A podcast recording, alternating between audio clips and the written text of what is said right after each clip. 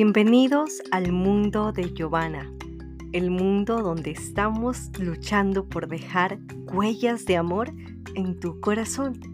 En cada episodio, en cada frase, en cada nueva experiencia, irás descubriendo algo que puedes mejorar en tu corazón y al tú mejorar, te darás cuenta que tu mundo, tu alrededor, también tendrá una transformación no serás la misma persona.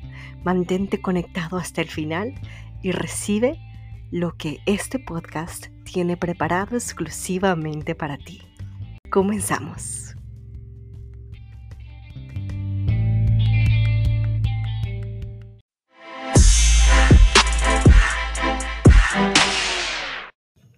En el episodio de hoy te quiero contar una historia de algo que me pasó hoy exclusivamente y con esta historia quiero invitarte a que tú pienses las veces en las que hay sentimientos, sensaciones de algo que quieres hacer o no quieres hacer y cómo escuchar a esa voz de tu interior puede darte una gran guía para posibles catástrofes o para que sea una guía de transformación en tu interior. Así que espero esta historia te ayude y comenzamos.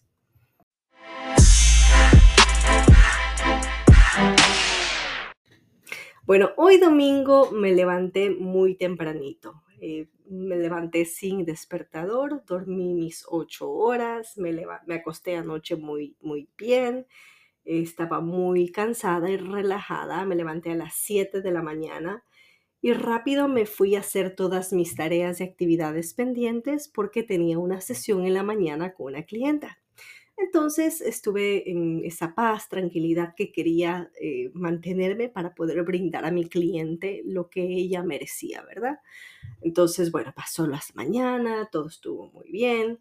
Y al acabar la sesión con mi clienta, yo lo típico que mis impulsos o mis hábitos me quieren influenciar a hacer es como, ok, Giovanna, ya estás libre, ahora anda, diviértete, ándate a la ciudad o ándate de paseo y estuve como en esa incertidumbre de qué quiero hacer. Entonces manejé por varios lugares, ya según yo camino hacia la ciudad, porque era el lugar donde siempre es mi hábito común de ir para pasarla bien y pasar un domingo relajada. Pero hubo un momento que paré el carro y dije, a ver, Giovanna, cálmate, respira profundo y siente qué quieres hacer. Y me acordé que mi papá justamente hoy tenía libre y dije, bueno, siento ir a visitar a mi papá y compartir con él. Entonces me dejé llevar de esa sensación de querer ir a visitarlo. Y llegué, le llamé, él estaba súper contento porque al parecer no tenía planes, así que lo invité a almorzar. Eh, él se arregló, estaba listo y nos fuimos a comer. Durante el paseo, le digo a él que si quería que nos vayamos en mi carro o en el de él, y él me dice, no sé, como tú quieras. Y le digo, si te parece bien, maneja, tú vamos en tu carro. Así que me subí al carro y empezamos a charlar un poco. De pronto veo que la luz eh, del monitor del carro estaba encendida, la luz cuando te da alerta de que una llanta está baja. Entonces le pregunto y le digo, oh papi, ¿tienes encendida la luz de tu carro? Y me dice, sí, a veces eso se prende, pero ya me ha pasado que esa lucecita se prende, pasan semanas y ya después simplemente hay que revisar un poquito el aire, arreglarla y ver qué pasa. Entonces le digo, ok. Entonces, bueno, llegamos al lugar de la comida, la pasamos muy bien, charlamos y ya fuimos de regreso hacia la casa, ¿verdad? Cuando íbamos de regreso hacia la casa, le digo, papi, pero ¿cuándo vas a arreglar todo lo de la llanta? Y me dice, eh, mañana, mañana lo voy a hacer porque hoy es domingo, está todo cerrado. Y le digo, ok, ¿a qué hora vas a ir mañana? Y me dice, oh, a tal hora, a tal lugar. Oh, perfecto, está bien. Bueno, parqueó el carro, yo entré a la casa y estaba otra vez como con esa misma sensación que tenía horas antes, ¿no? Como que, ¿qué hago? ¿Me voy? ¿Me quedo? ¿Qué voy a hacer ahora en la tarde, en las horas que me quedan? Entonces, como que no sentía irme, pero era una sensación extraña. Entonces le dije, papi, ¿sabes qué? Este, tengo que avanzar con algo en la compu. Eh, ya nos despedimos porque él igual ya tenía que ir a retirar a mi mamá al trabajo. Entonces eh, se acabaron las horas, así que ya me despedí y salí. Cuando estoy por subirme al carro, siento y digo, ay, ¿cuándo irá a chequear eh, la llanta de su carro? Y me acerco y no sé qué me dio por revisar las llantas del carro de él. Y cuando observo una de las llantas estaba ya completamente eh, desinflada. Pero si él se hubiese subido al carro, no se habría dado cuenta e inclusive hubiera intentado manejar porque eh, eh, del lado donde estaba la llanta no es en el lado del conductor, sino del copiloto. Entonces entro rápido a la casa y le digo, papi, mira, tu llanta está completamente baja y él se asustó. Entonces, bueno, dijimos, bueno, mi hermano va a llegar, le va a cambiar una llanta, la llanta de emergencia, hasta que mañana él pueda hacer el cambio de llanta a una nueva. Y después pasó eso y él como que se asustó como de, porque él no es una persona descuidada, todo lo contrario, la personalidad de él es como que cualquier cosita que se presente, él rápido la resuelve, rápido busca como estar todo al día, ser ordenado, organizado. Entonces a mí me llamaba mucho la atención como cuando vio la luz del carro, como que no le importó y, al parecer como hay muchos carros que ya se les enciende esa lucecita y ya la gente está acostumbrada a que eso es así, eso pasa. Pero el punto es de que después de eso, él se quedó como avergonzado, asustado, como diciendo, ¿cómo es posible que no me percaté en, chequear esto con tiempo? Porque dejé de pasar tantos días, pudo haber ocurrido un accidente. Y bueno, yo salí de la casa y después estuve con un momentito de conexión con Dios y estaba así como en oración y yo le decía a Dios, ¿Cuántas veces tú no nos haces sentir ese deseo de querer ir a comer, de querer salir, de querer compartir con alguien?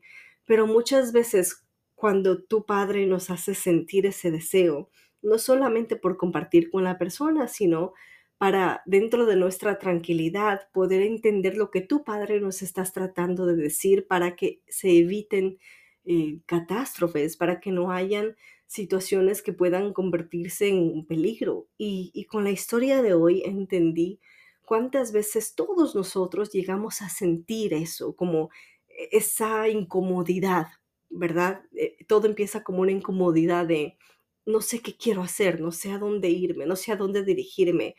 Y, y, no es como ir al piloto automático de, por ejemplo, en mi caso, yo originalmente quería irme a la ciudad, pero había una incomodidad en mí que no podía definir qué era, que no me permitía irme y solo disfrutar en la ciudad tranquila. Era como, como una sensación de alerta, pero no podía identificar lo que era.